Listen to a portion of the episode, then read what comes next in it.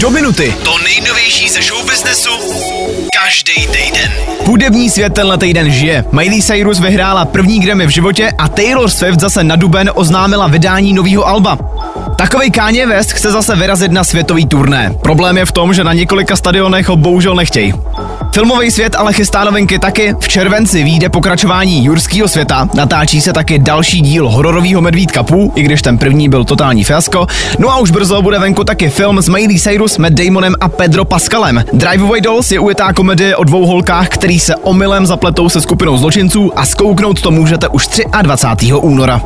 Pro případ, že byste neměli za co utrácet, tak v prodeji je momentálně kolekce bot Michaela Jordana za asi 185 milionů korun a kdybyste tu sumu potřebovali trochu spláchnout, tak Coca-Cola bude mít novou příchuť. Pojmenovali ji Spiced a lidi v tom prej cítí maliny a koření. K nám se to snad během roku dostane taky, tak to když tak zkuste. No a tohle je tenhle týden do minuty všechno. Tak zatím čau, do minuty. To nejnovější ze show businessu každý týden.